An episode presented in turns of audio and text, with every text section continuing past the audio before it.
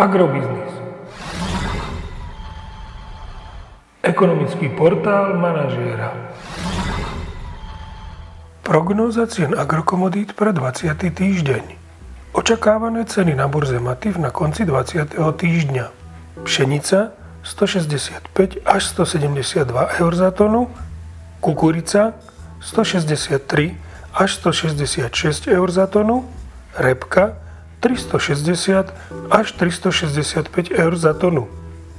Predpokladáme, že tento týždeň uvidíme na Slovensku mierny rast cien jatočných ošípaných, konkrétne o 3 eurocenty na kilogram jatočnej hmotnosti do pásma 1,84 až 1,90 eur za kilogram jatočnej hmotnosti. Následne by sa mohli ceny komodity znovu zastabilizovať.